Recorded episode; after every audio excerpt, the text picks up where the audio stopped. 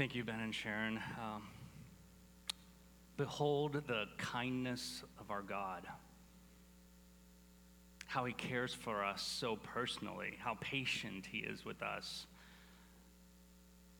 What a joy it is to be able to celebrate um, all four of you giving your lives to Christ. And I am eager to see what the Lord does through you guys, Ben and Sharon, in this church and among the youth.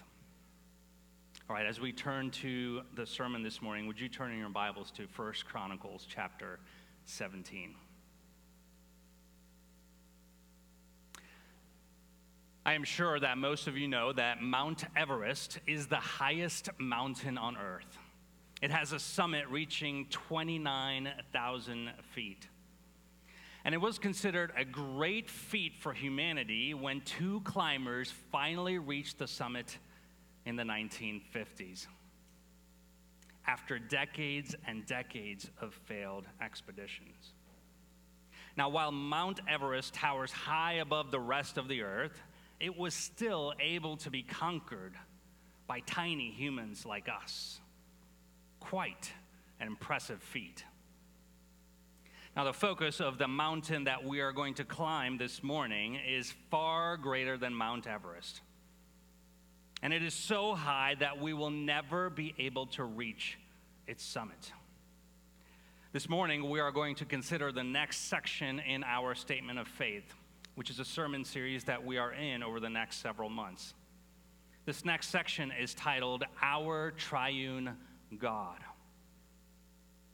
Now, the main question that we consider in this section is Who is God and what is He like? Who is God and what is He like? And as we look to climb this mountain of knowing God, the height of Mount Everest is just a little speck before the infinite greatness of God. I must apologize at the outset here. What, what I have prepared this morning is woefully inadequate and we might only be able to take one small, measly step this morning in considering the splendor and majesty of our infinite God. But what excites me more than anything, and I hope it excites you, is that we are invited to spend an eternity of eternities climbing this mountain to see and savor the infinite greatness of our God. The verse that will set the stage for our expedition this morning is from 1 Chronicles 17, verse 20. This verse is a portion in a prayer that King David prayers in response to God making a covenant with him, promising to establish the throne of one of his descendants forever. In response, David prays a prayer of acknowledging the greatness of God, and this is an excerpt of it in this way in verse 20. There is none like you, O Lord, and there is no God beside you, according to all that we have heard with our ears.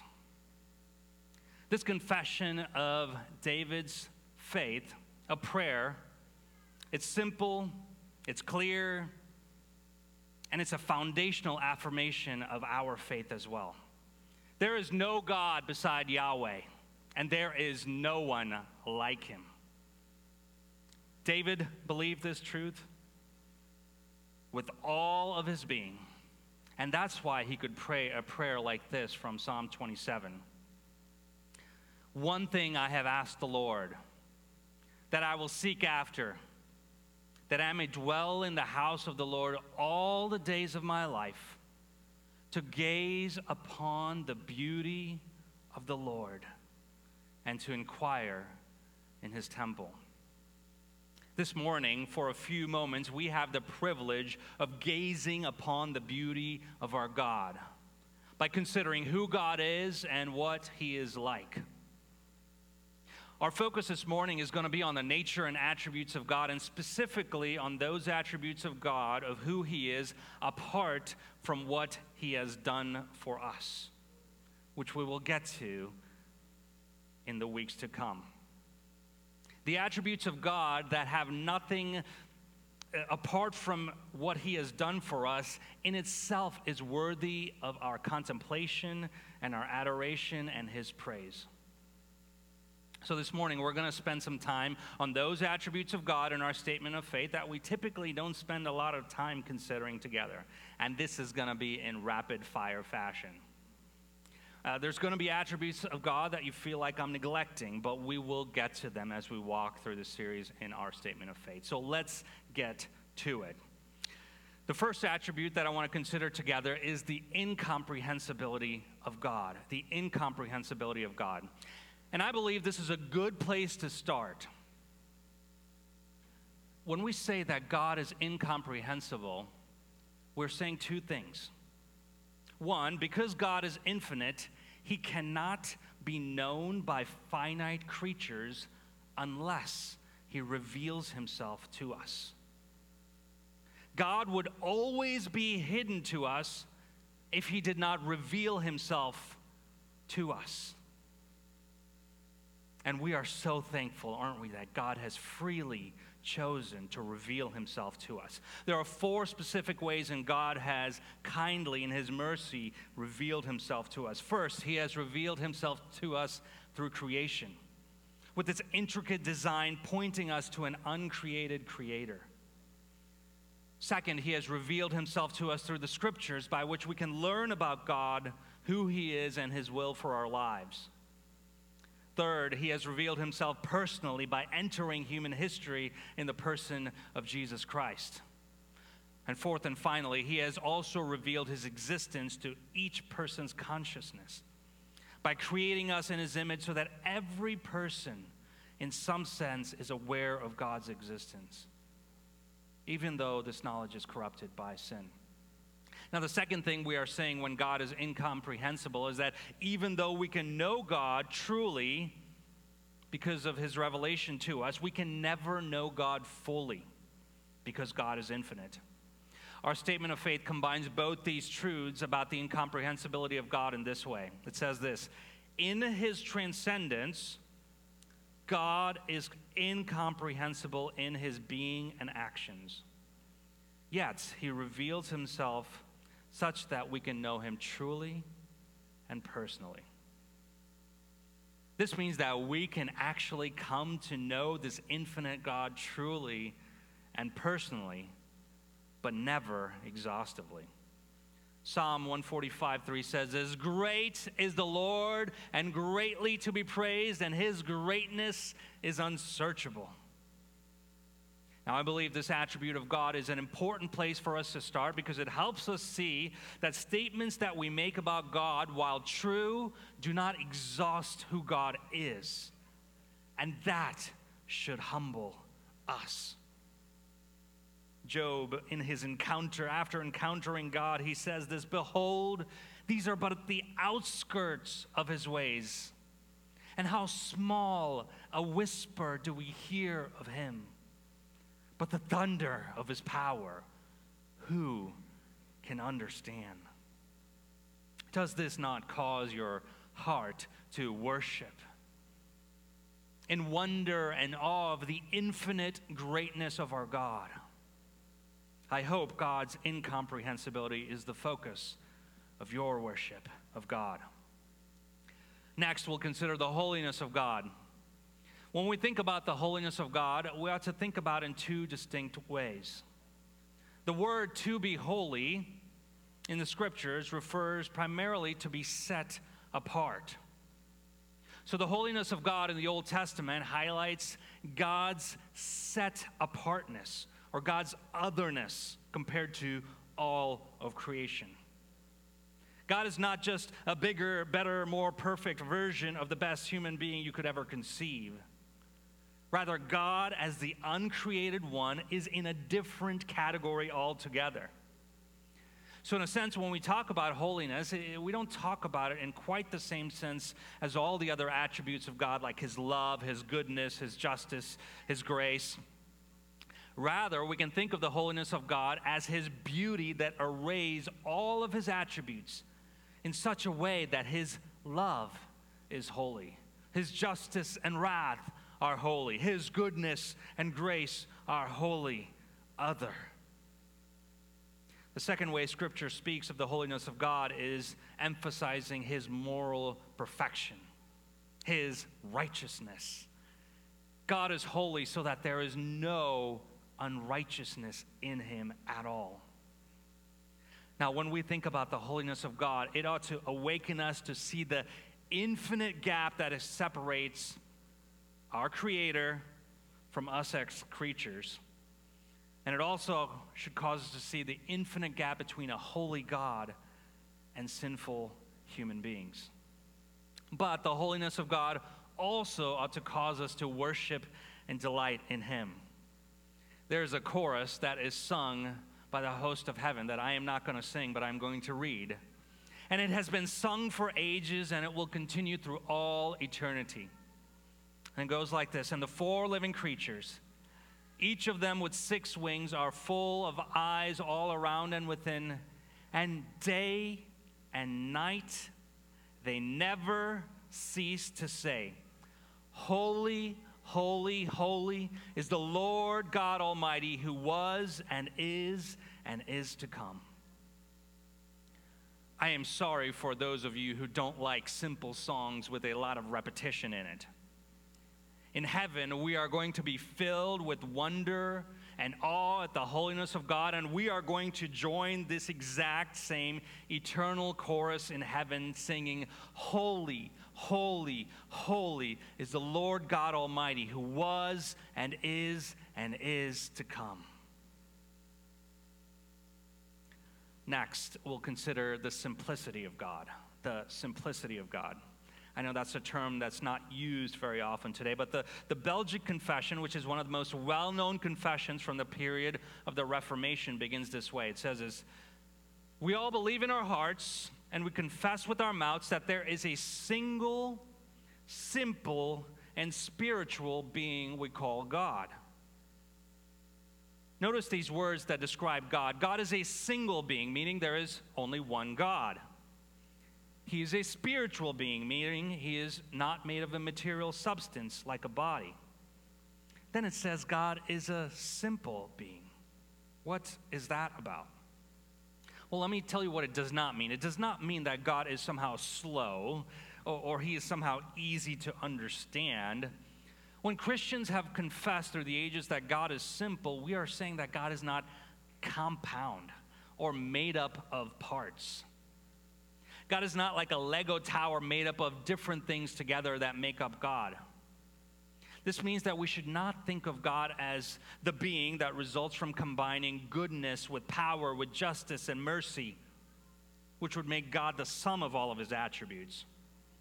A better way to think about God and this is what the doctrine of simplicity says, and this is how our statement of faith says it God is not divided into parts, but his whole being includes all of his attributes. He is entirely loving. He's entirely wise, just, good, merciful, gracious, and truthful.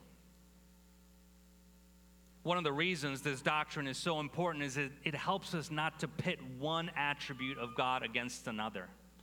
For example, God's love against his holiness and justice. Have you ever heard people say that God is love? As if that is somehow more central to who God is compared to God's holiness and his justice?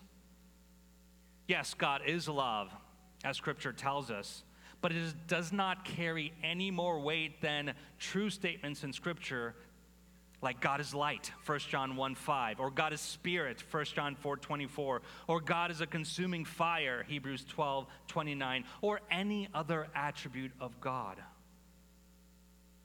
God does not just have all these attributes, God is whatever He has. Every attribute of God is identical with His essence. Now, next, we'll consider the eternality, the independence, and self sufficiency of God.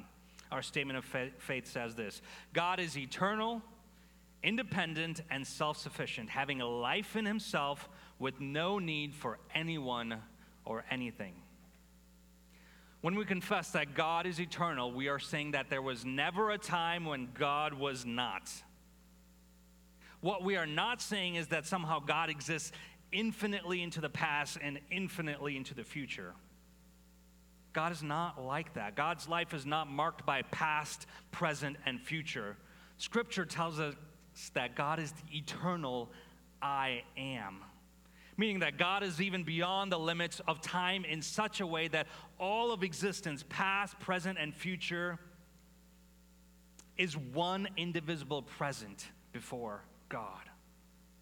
Now, we as creatures bound by time cannot even grasp someone or something that exists only in the present. But God is God, and we are not, and there is no one like our God. Next, when we confess that God is independent, we mean that God is not dependent on anyone or anything for his existence. God is the only self existent one. No one created God because God has life in himself. John 5 26. And all things exist through him and for him. Colossians 1. This is hard for us to grasp because there is no other being like God. Because everything in all of creation, including us, are creatures that derive our existence from God. And we depend on God sustaining us every moment. Think about this every breath, every heartbeat, every word that comes out of your mouth is dependent on God.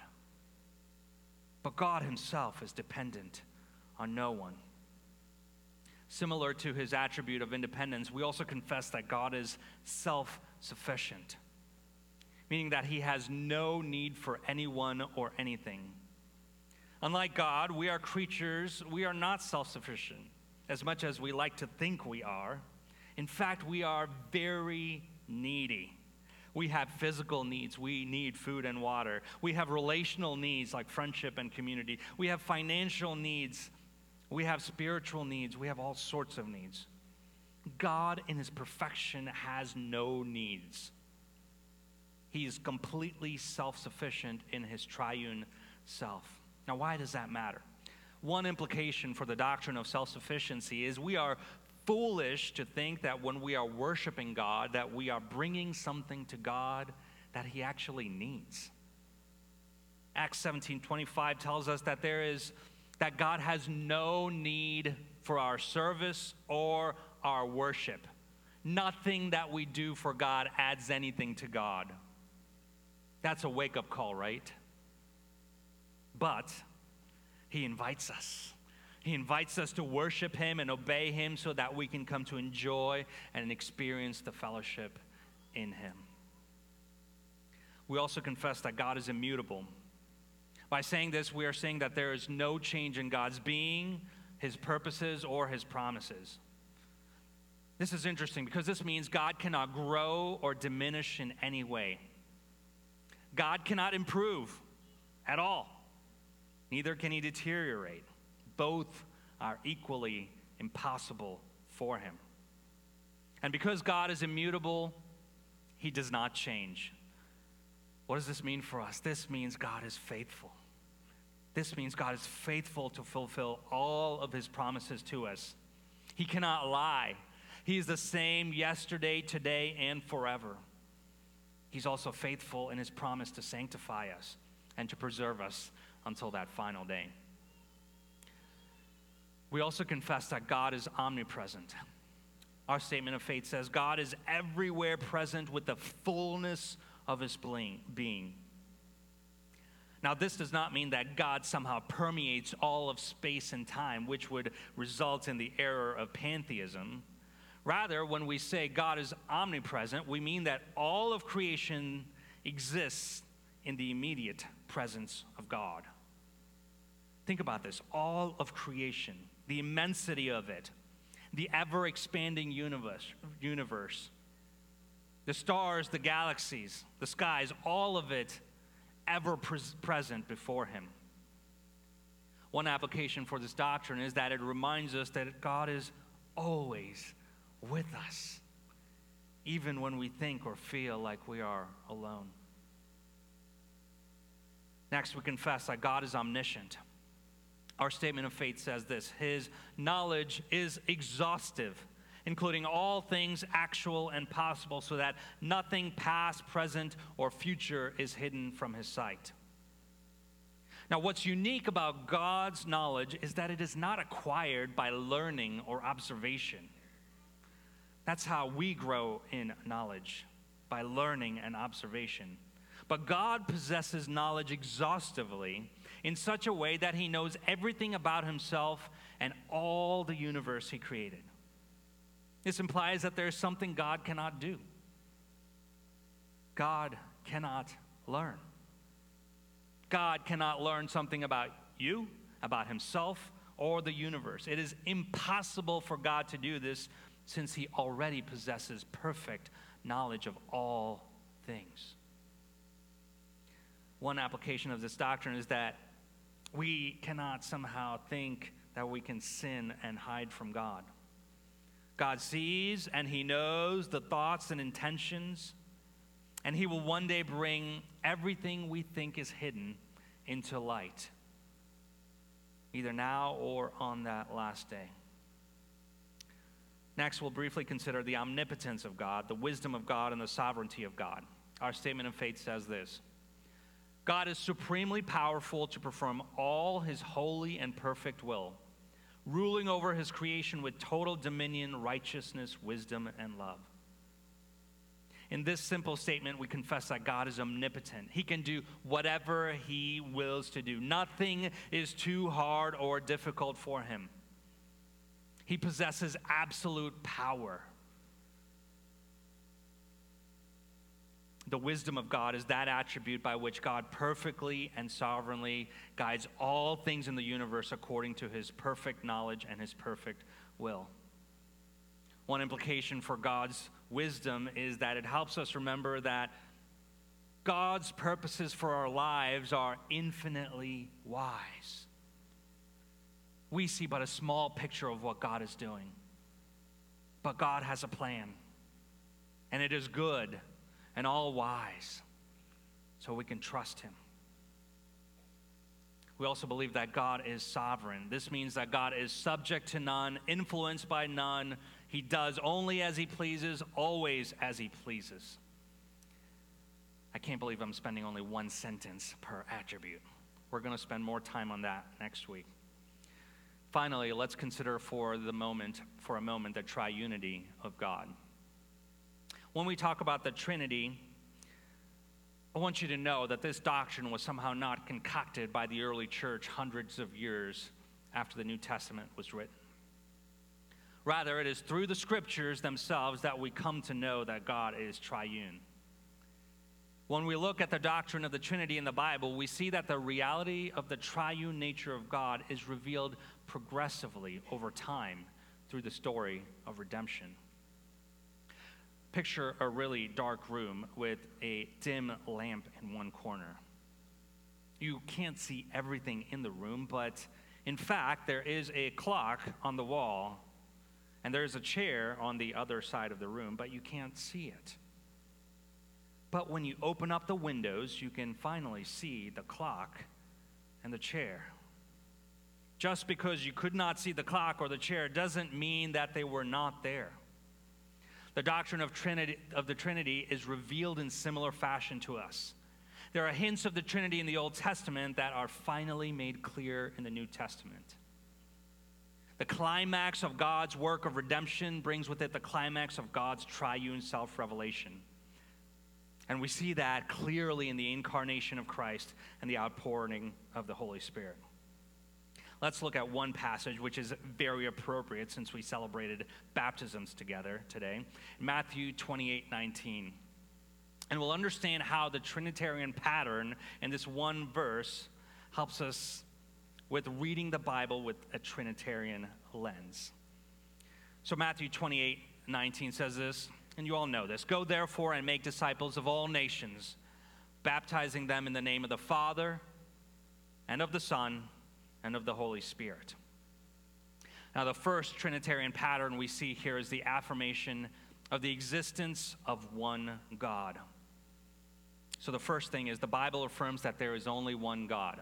Notice the name into which we are baptized is singular.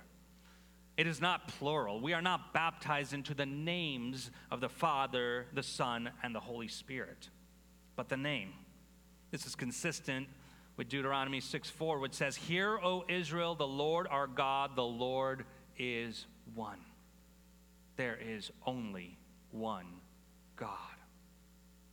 The, setter, the second Trinitarian pattern we see in this verse is the Bible identifies the Father, the Son, and the Holy Spirit with the one God. Now, it is likely that the name here that Matthew is referring to is referencing the name of God in the Old Testament, Yahweh. So, according to Matthew, the holy name of God from the Old Testament belongs to these three the Father, the Son, and the Holy Spirit. Let's look at an example of this in 1 Corinthians 8 6. I'll just have it back here. It says, For although there may be men, for although there may be so called gods in heaven or on earth, as indeed there are many gods and many lords, yet for us there is one God. There is one God.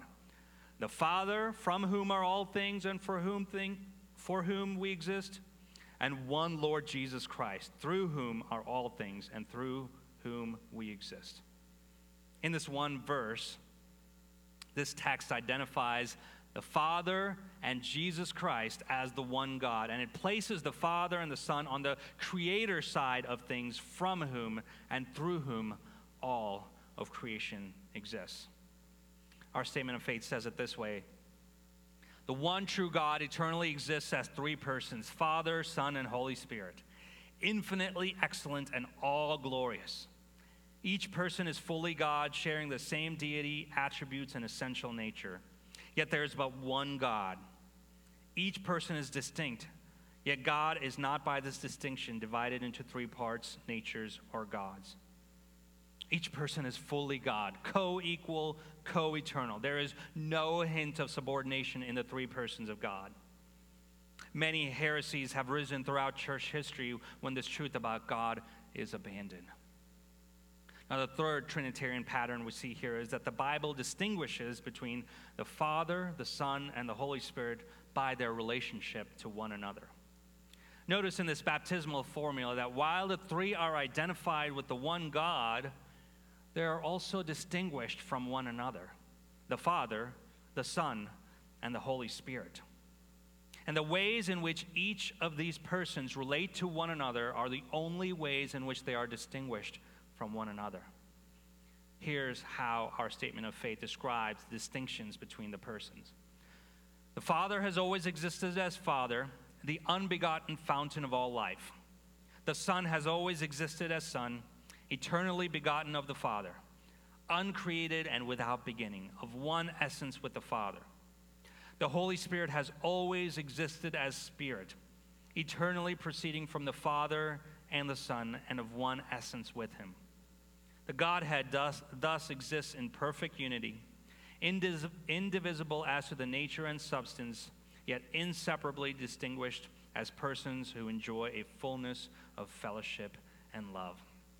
There's much more that can be said, but there is a glory to our triune God because there is none like our triune God.